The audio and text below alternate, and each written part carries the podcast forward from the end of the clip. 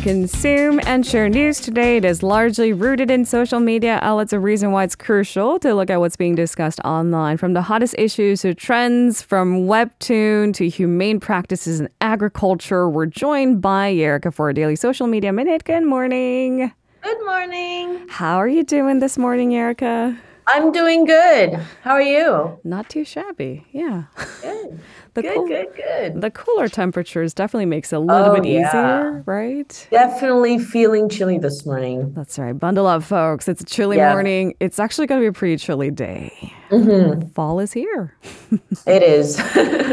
All right, let's jump into our first buzzword of the day. Uh, this whole question of who is winning the webtoon race, unless you're a big follower of the industry, you may not know, but Korea has a pretty stellar system, apparently, in the form of Naver's fostering system to breed talent and apparently make them world famous. Yeah. How about you, Lena? Are you a fan of uh, webtoons, webcomics? No. Hmm. My eyes I are know- strained, so I think that's why. It looks interesting, uh, but Yeah. I, I tend to fixate on things easily, so I I avoid it strategically. Webcomics are super popular, Yeah. actually. I mean, uh, from from the from the students uh, that I teach at school to Mm-hmm. just random people in public places. Uh, so many people here in uh, South Korea Yeah. Follow webtoon series, and uh, just recently, a romance webcomic published by Naver Webtoon, which is a South Korean platform for digital comics, received a Harvey Award for the second consecutive year. Uh, the title of this uh, award winning webcomic series is Lore Olympus, and uh, it's created by New Zealand artist Rachel Smythe, Mm. and uh, it's published by Naver Webtoon.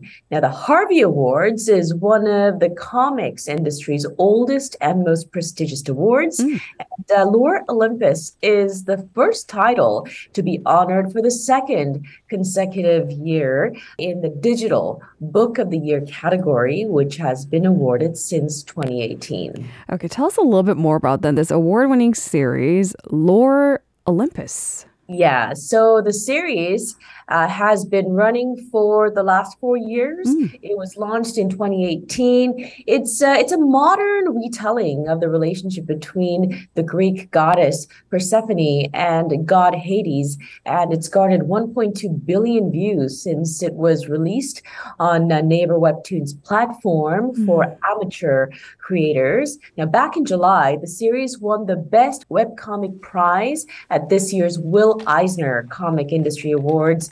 Uh, this awards has been around since 1988, and it is easily regarded as the comics industry's equivalent of the Academy Awards. Hmm. Now, South Korean cartoonist uh, Keum Suk Gendry-Kim's The Waiting, which is a series about families uh, forcibly separated during the Korean War, was nominated for Best International Book of the 2022 Harvey Ah. Awards.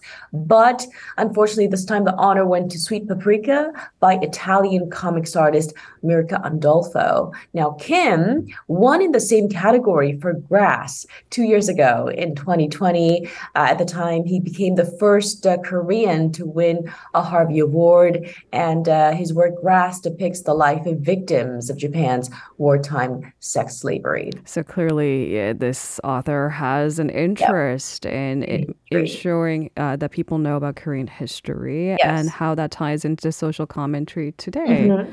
I was looking into the more likes of Lore Olympus. Yeah, it's about the underworld. I, I knew Yes. God of God Hades was, but. Persephone was his wife in the underworld. Mhm. I wonder. I wonder if this is something that translates to people overseas. Clearly, it's getting a lot of response from not just Yeah. Korea, but an international award ceremony. And honestly, I, I, I feel like the webcomic uh, genre has been sort of touted as a gold mine for just the contents industry in general. That's right. turned Um, yeah. Yeah, those some of the more successful ones have been made into TV series right, as well, right, right, movies. right. So I mean, I, I it's garnered 1.2 billion views since its release. So that the number says it all, I think. All right, we rest our case and we move on to our second buzzword of the day. Now, as for humane practices in agriculture, we're trying to improve upon what we've already improved. So when I initially saw this headline, I thought ooh, some people might question whether this is necessary, but with more research, we should yeah. look for more humane practices. Now, there are more research telling us that farmed fish feel pain, stress, and anxiety and therefore must be killed more humanely. It does seem like there is a need for more mm. global regulation or standards at the very least. That's right. Uh, so, one of the world's leading organizations for farmed seafood is going to introduce new welfare rules after they accepted that fish can feel pain, stress, and anxiety. Uh, the Aquaculture Stewardship Council, or simply ASC, is consulting on new draft welfare standards uh, that includes more humane slaughter practices for fish. Okay, Eric, I'm not going to pretend like I knew who they are. The uh, the Aquaculture Stewardship Council, who are they? Yes, the ASC oversees a global certification scheme for farmed fish. Uh, it provides certification labeling for British supermarket fish from sea bass to smoked salmon. Mm. Now, under the proposals, farmed fish with the ASC label will need to be stunned before being killed. Now, the global production of farmed seafood, for those of you who are curious, with the exception of algae, is predicted to overtake wild fish by the year 2030. So these regulations need to come in a timely fashion. Uh. What do the proposed new standards actually mean? Yeah, the new standards will mean uh, improved labeling for consumers on the welfare standards of farmed fish from around the world.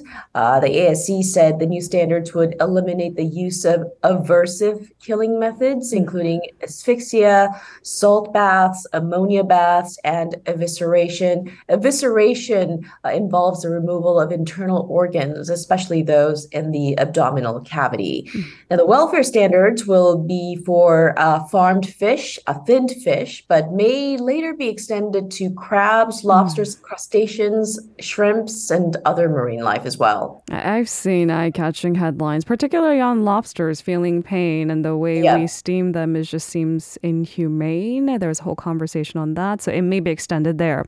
Mm-hmm. Uh, how about wild fish? I know, I know you stay, said that by many estimations, the global production of farm seafood will outweigh that of what's caught in the wild very soon, but will it only be a matter of time before welfare standards for wild fish are also introduced? According to industry experts, yes. Uh, wild fish typically die from lack of oxygen, hmm. asphyxia, uh, on the deck of a trawler after they're caught. They are rarely stunned and may be eviscerated before death.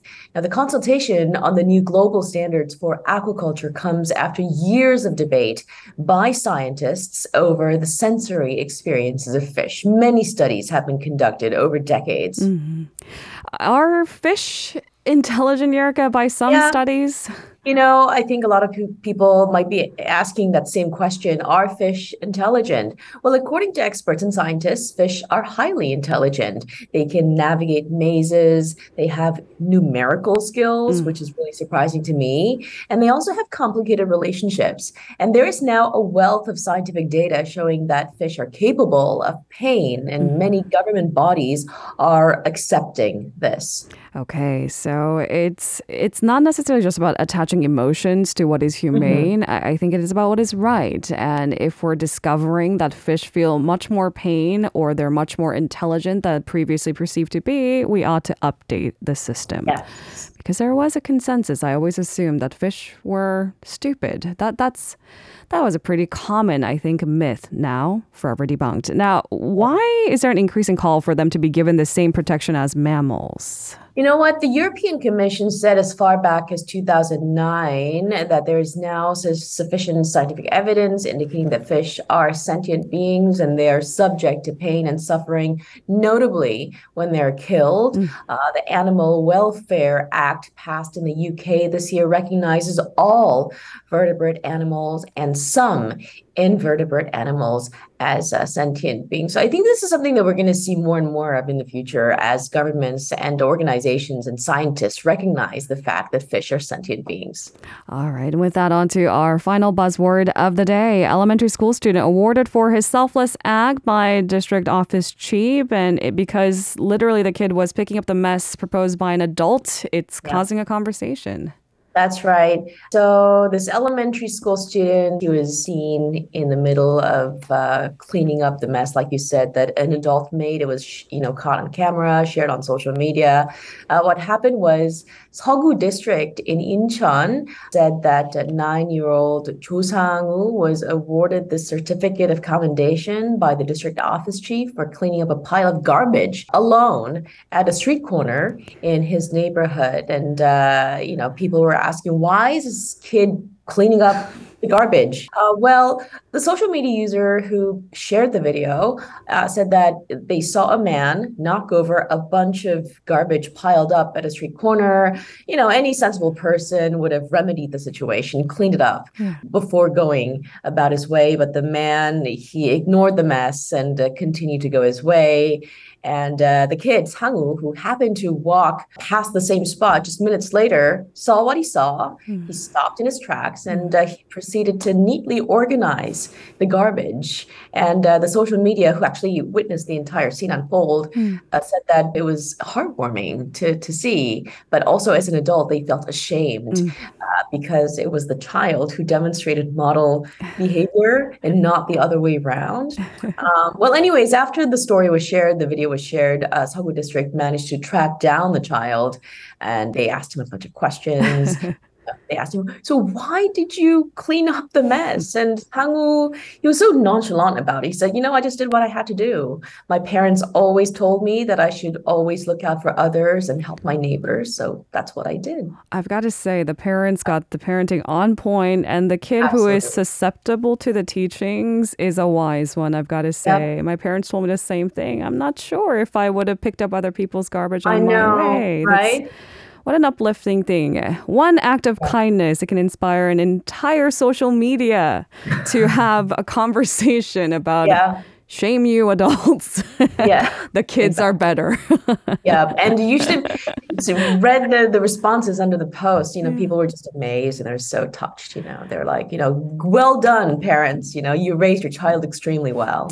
And it's a nudge in the right direction for all of us are a little bit jaded. yep. Yep. Thank you so much, Erica, for the coverage as always. I'll see you tomorrow. See you tomorrow. If you're listening to our program using the podcast service, just a reminder that we do go live Monday through Friday, 7 a.m. Korea Standard Time. So tune in and help us make the show more informative by giving us your input. See you bright and early on Good Morning Seoul.